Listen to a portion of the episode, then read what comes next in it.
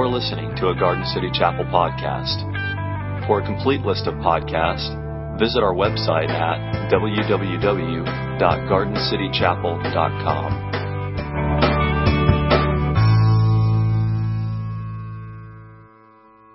Amen. Thanks, Bill. I invite you to open your Bibles to Acts, the book of Acts, chapter 15.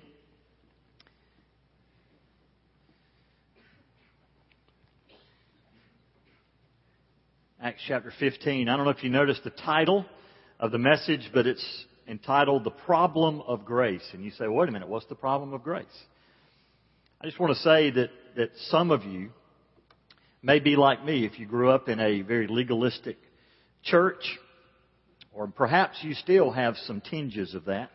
Uh, we have a problem with grace. It's something that is hard to explain, it's hard to understand, and it's even harder to receive and live in. We still want to add stuff to the cross. In fact, today I, I may offend somebody. I may make you a little nervous. And if I don't, I probably haven't explained grace well enough. Because grace really is amazing. There was a Nightline report on this past Friday night, and then it was reported again later in the newspaper uh, on Saturday. But there was a group of atheists that had a de- debaptizing service. You ever heard of that? I've never heard of that. It was the first time I'd ever heard of a debaptizing service. What they were doing was taking people who were professing to be atheists who had been previously baptized and they were trying to take away the baptism. So they used a hair dryer to symbolically, um, you think I'm making this up? I'm serious. Google it this afternoon. They used a hair dryer and, and like put it up to their head and blew hot air on their head, hopefully removing any, any lasting effects of their baptism as a small child. In fact, uh, Edwin Kagin is their leading atheist, blasted his fellow non-believers with a hairdryer to symbolically dry up the holy water sprinkled on their heads in days past. The styling tool was emblazoned with a label reading reason and truth. One person said, I was baptized Catholic. I don't remember any of it at all. According to my mother, I screamed like a banshee. So you can see that even as a young child, I didn't want to be baptized. It's not fair. I was born atheist, and they were forcing me to become a Catholic. It's interesting to know that Kagin, the leading atheist's own son, has become a fundamentalist Christian. In fact, a minister. to which he says, one, one wonders where we went wrong. It's amazing what some people will do with religion and how they get so out of bounds with things that they think are right. In fact, that's really the passage that we come to in Acts chapter 15. We've seen a lot of conflict outside the church up to this point in Acts, but not a lot within the church.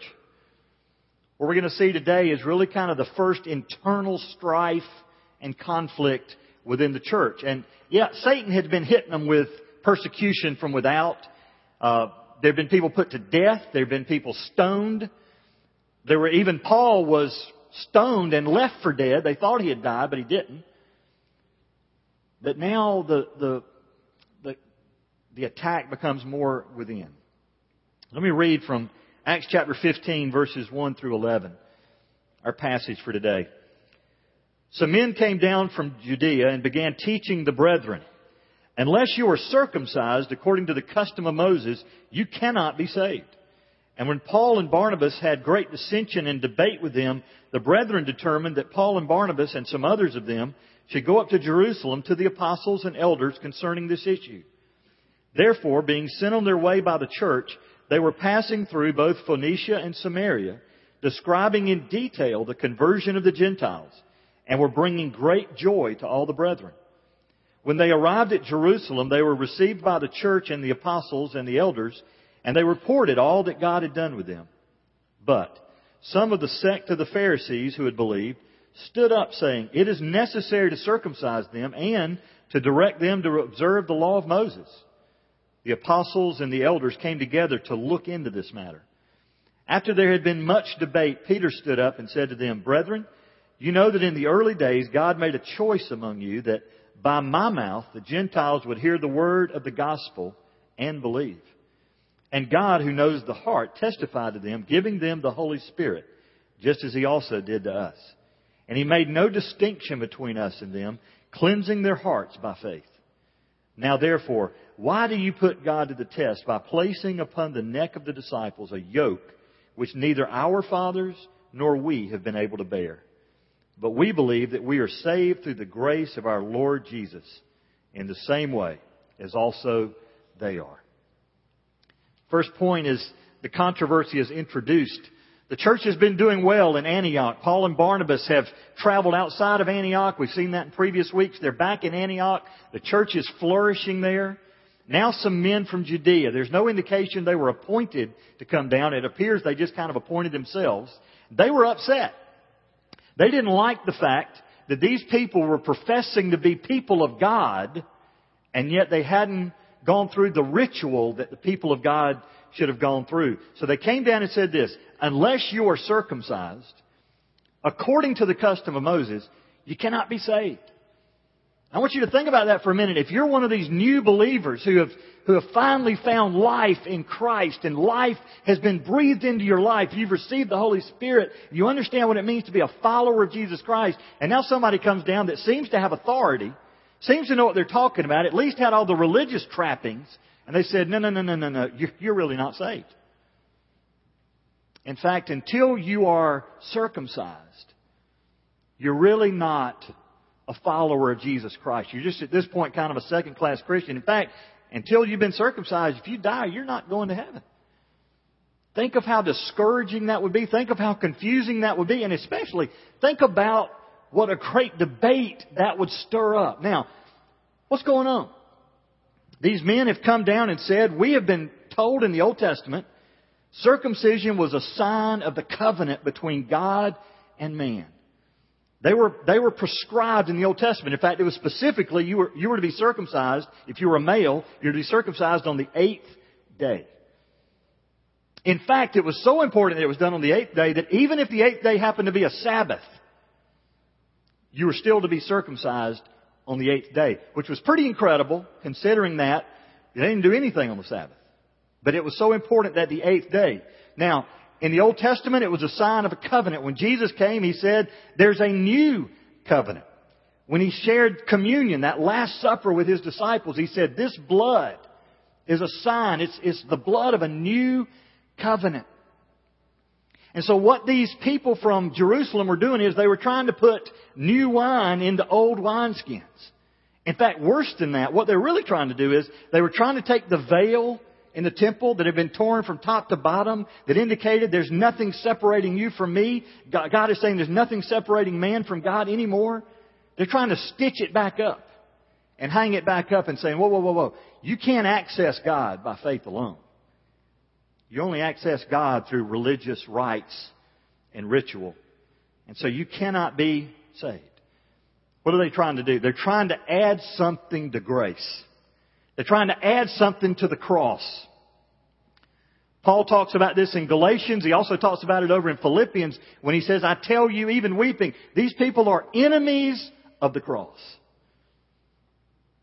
As I prepared this message, I would dare say this is my 10th summer at the chapel. This is probably the most important message I've ever preached here, and probably won't ever preach one more important than this. For you to get this. Anything that you add to the cross, Anything that you try to heap on top of God's grace becomes an enemy of the cross. Let me give you some examples when I was growing up. I was told in church that you really couldn't be a Christian if you danced. Anybody remember those days? No dancing. Okay? I don't recommend you go out and, you know, dance in such a way that is not good, but, you know, that's not going to keep you out of heaven if you go to a square dance or something like that. I know that offends some people. My grandmother wouldn't let me in her house if I had a bottle of Coca-Cola. I'm serious. You could not play cards. Now, what am I saying? I'm not recommending that you all go get a Coke and play poker this afternoon. But I am saying this. You can't add those things to grace. In fact, it was interesting to me when I went to seminary in Texas, they still wouldn't play cards. This was back in the 80s. Texas and Oklahoma, in the church, it was still kind of, you couldn't play cards, but you could play 52. Which was dominoes, and you played, you played cards with dominoes. It was like, they, they got so finite about what was acceptable and what wasn't acceptable. You couldn't play cards if they were made out of paper, but you could play cards if it was made out of an elephant's tusks, you know? What do we do as people? We want to add stuff to what God has said. It's enough. Look at me. The cross is God's demonstration of grace, and grace truly is enough. I want you to hear a story, something I read this week. A young man asked his principal at school, What must I forsake now that I'm a believer? Well, you must forsake colored clothes for one thing. Get rid of everything in your wardrobe that is not white. Stop sleeping on a soft pillow. Sell your musical instruments and don't eat any more white bread. You cannot, if you're sincere about obeying Christ, take warm baths or shave your beard. To shave is to lie against Him who created us by attempting to improve on His work. Quaint, isn't it? This example of extra biblical struggles is from the second century. A Christian school in the second century. That was their rules. Now I know some middle school guys that are thinking, I'm already there, I ain't taking a bath. But isn't it amazing what we've tried to add to God's grace? The Jews had taken the Ten Commandments and the commandments of the Old Testament and they asked Christ this question, what is the greatest commandment? You remember what Jesus said? Basically, I can sum them all up in really two things. Love the Lord your God with all your heart, soul, mind, and strength, and love your neighbor as yourself. But they had added 600, uh, 613 laws. 365 of them were negative commands, 248 of them was positive laws by the time that Christ had come. And they somehow thought, I'm going to get to God by keeping these laws. We're going to see later in the passage, it doesn't work. So you can imagine the controversy that happens. And Paul and Barnabas, who by the way, what was their background? What did Paul say about himself? He was a Pharisee among Pharisees. As to the law, perfect. As to zeal, a persecutor of the church. That was before he came to Christ. And so they are seeing people come to Christ and they're not mentioning circumcision. What are they saying?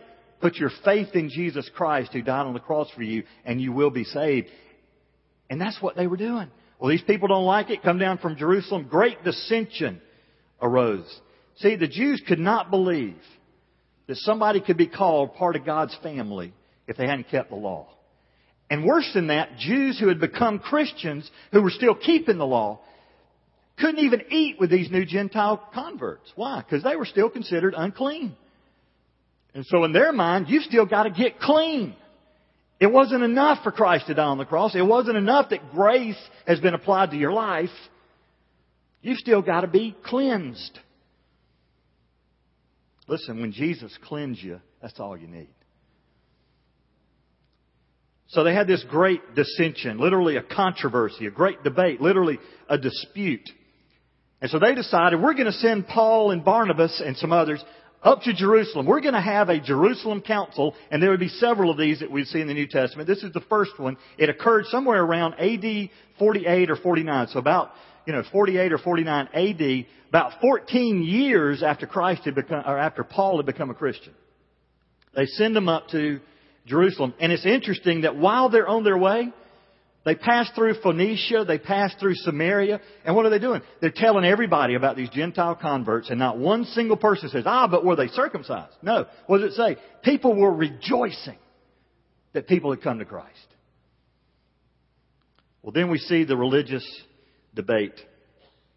They're received in Jerusalem by the church, and they report all that had, all that had been done. And I'm sure there was even some rejoicing there. But a sect of the Pharisees who had believed stood up.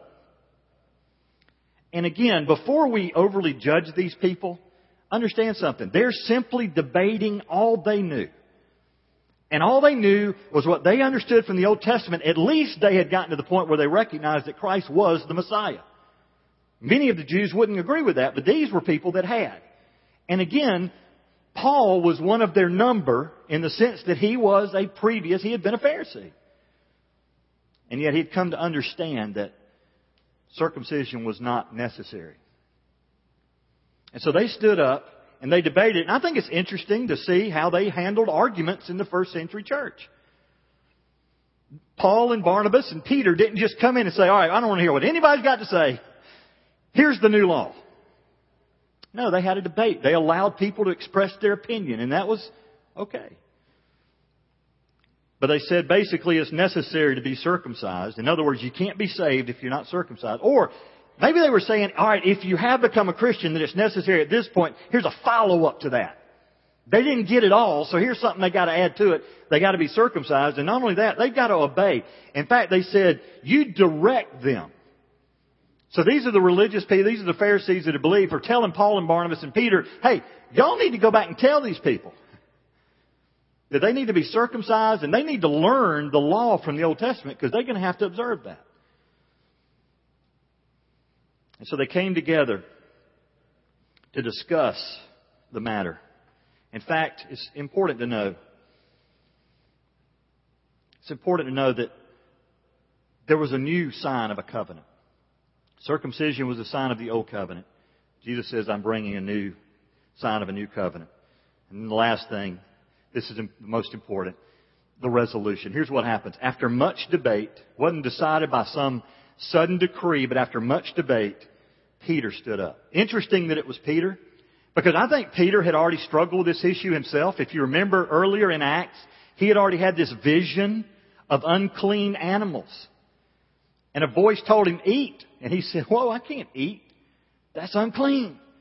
And God said, what I've declared clean, no longer consider to be common or unclean. And, and it, that vision happened about three times. And so Peter learned, okay, it's okay then for Cornelius this Gentile, and Gentile simply means race. It literally means pagan. It means anybody who wasn't a Jew was considered kind of lumped into this category. So anybody other than them, Peter finally realized, okay, it's okay for them to come to Christ and not have to follow all these other traditional laws. It's also interesting to know this is the last time that Peter will be mentioned in the book of Acts. By the time we get to Acts 15, we've seen a lot about Peter up to this point. From here on, he's not mentioned in the book of Acts. And yet I believe Peter was looked at, revered to be kind of an elderly state, statesman among the apostles. And so what he had to say carried weight. And he said several things. He said, first of all, listen, we all know that in the early days, God made a choice.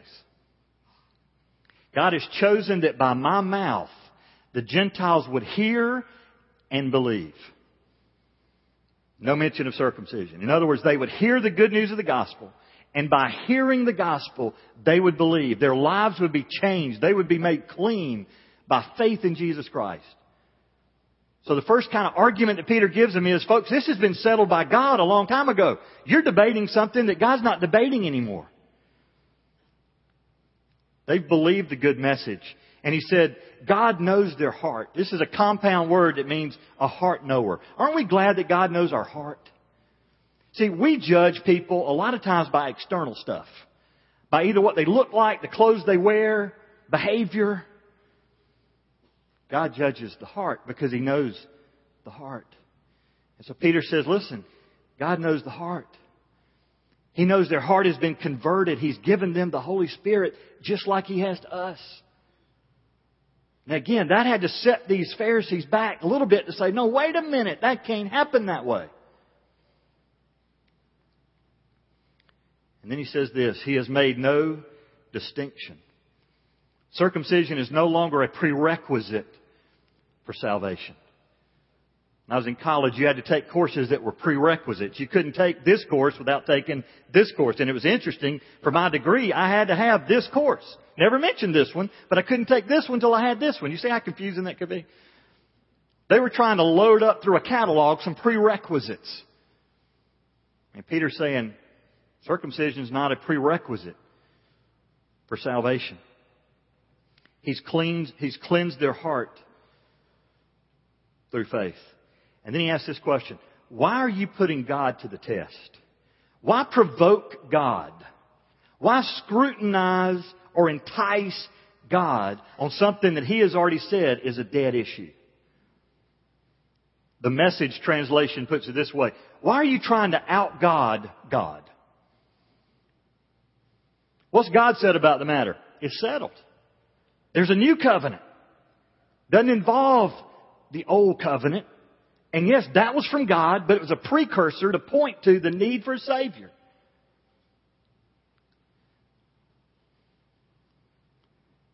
He's made no distinctions. He's cleansed, cleansed their heart by faith.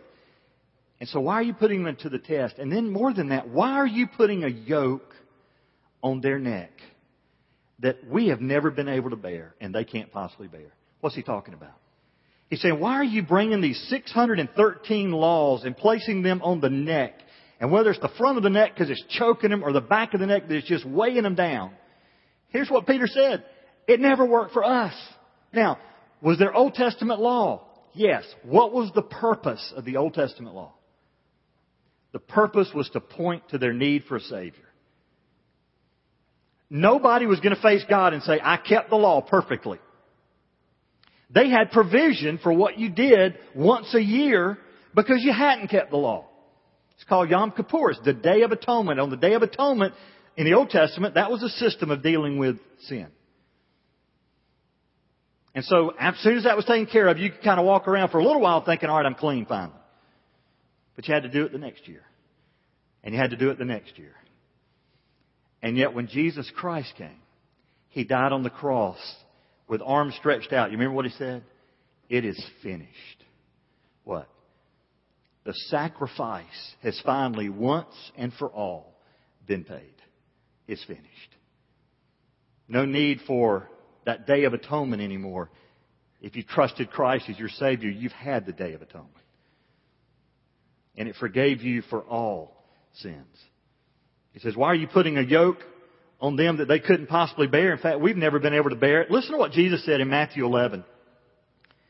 Jot this down you know it's Matthew 11, 28 through 30. He says this, Come to me all who are weary and heavy laden, and I'll give you rest.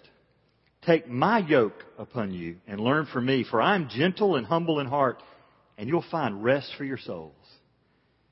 For my yoke is easy and my burden is light. What did a yoke do? A yoke joined two animals together. That's what a yoke was for. In the Old Testament, they were yoked to the law. And if animals were mismatched, if you had two animals that were fighting against each other, the load didn't go very far. Well, that's what happened throughout the whole Old Testament. The Pharisees, the Jews had been yoked to something they couldn't carry. So what does Jesus say? Hey, come yoke to me. Take my yoke upon you. My yoke is easy. My burden is light. And then here's the last thing.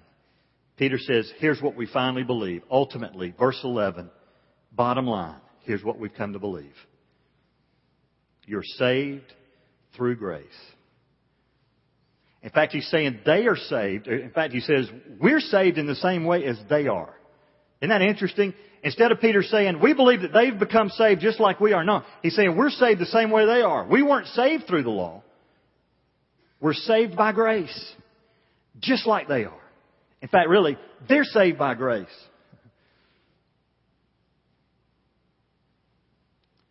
Ephesians 2, 8, 9 says this. It says, For by grace you're saved through faith. Not a result of works, lest any man could boast. What does that mean? It means, look, if I could come to God and say, look what I've done, then I could kind of stick my chest out and say, I earned this. Grace is not something you earn. I heard somebody say this one time, I don't deserve grace. I was playing golf with them. I think they made about a 12 and I said, well, I'm just going to give you like a triple bogey, man. That's as much as you can take. They said, no, I don't deserve that. I said, that's right. It's called grace. Grace is getting something you don't deserve. What do we deserve? We deserve hell. We deserve to be separated from God for eternity. So whatever God gives us beyond that, that's better than that, is a total gift. See, we don't even get gifts, do we? We don't get the concept of gift. When you give something to somebody because they've given something to you, that's a payment. Anytime that you truly give something expecting nothing in return, that's really a gift. Had a guy call me one time on the telephone. He said, I want to send you a gift. Said, great. He said, what's your address? I gave him my address. He said, now I need your credit card number. It's like, whoa, time out. What do you need my credit card? Well, there's shipping and handling fees of 19.95. I was like, then you're not sending me a gift. I'm paying for something I didn't want to begin with. And I think that's the biggest problem we have with understanding grace. Is we, is we feel like we've got to earn it somehow. Until you understand that you come to God empty handed. And it's His gift. Then we're still trying to add stuff to a gift. Let me close by showing you a picture. You ever seen those wheels that rats run on? Here's how you know if you're on the rat wheel of the Christian life. If you approach the Christian life and you just feel like, I'm tired, just, I'm just worn out. Why are you worn out? Because you're not accepting grace. You're trying to do something. Now, does God have something for you to do? Yes. Please get this. Ephesians 2.10 says this, For we are His workmanship created in Christ Jesus for good works. So yes, God does have something for us to do. Where we get it out of balance is that we somehow think that the work is the fruit that brings us salvation. It's not. It's not the root, it's the fruit. It's not the root of, of, of eternal life. It's simply the fruit of something that's already taken place in your life. So if you're trying to get on the rat race to please God, then understand something. God's already pleased with you. Now He does have something for you to do, but do it not to earn His favor, do it because you have His favor. Are you tired? Do you feel discouraged? If you, if you get to that place where you're tired, you're discouraged, come back to grace. Come back to God and say, God, I'm tired and discouraged. Help me. Somehow I've left and lost the sense of grace that I was walking in, and I've started doing this stuff in my own power. And maybe the most telling sign that you're on the rat wheel is that you worry more about behavior than you do about knowing God. And maybe the more subtle difference is you worry about everybody else's behavior more than you do about whether they know God or not. when I was a youth pastor, I used to get phone calls from some of the church people usually happen after Wednesday night. You're not going to believe what the teenagers were doing. I was like, you're probably right. What were they doing? And it was amazing. Some of the things they were accusing them of doing, I would kind of think, I wonder where they got that from. They've been watching their parents. But these people were more concerned about modifying somebody's behavior. Just, if they would just behave on Wednesday night at church. Didn't care about their salvation. Didn't care about their soul. Where they were going to spend eternity. Just act right at church. Now, do I want you to act right at church? Yes. But I'm more concerned that you have a relationship with Jesus Christ. Why? Because if you have a relationship with Jesus Christ, He'll take care of the behavior. If all you do is modify your behavior for a little while, you're going to get tired and discouraged and throw your hands up finally and say, I need to be debaptized. Worse thing than that, I actually had a teenager to come to my office one day and say, I need to be dismembered.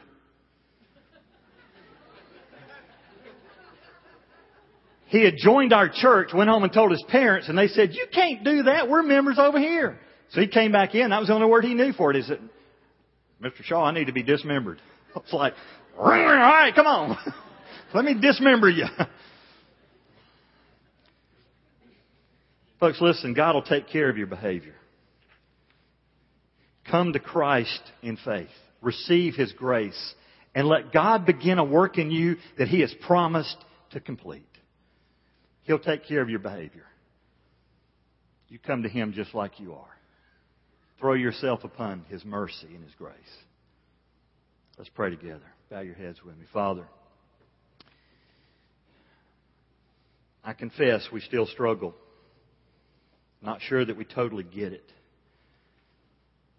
God, the next time that we try to add something to grace, remind us that your grace is enough.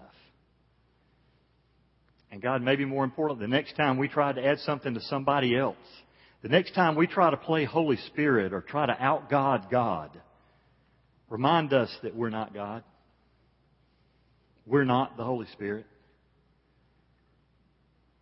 And God, if there's someone here today that maybe is sick and tired of being sick and tired, and they've done all the religious stuff and feel empty,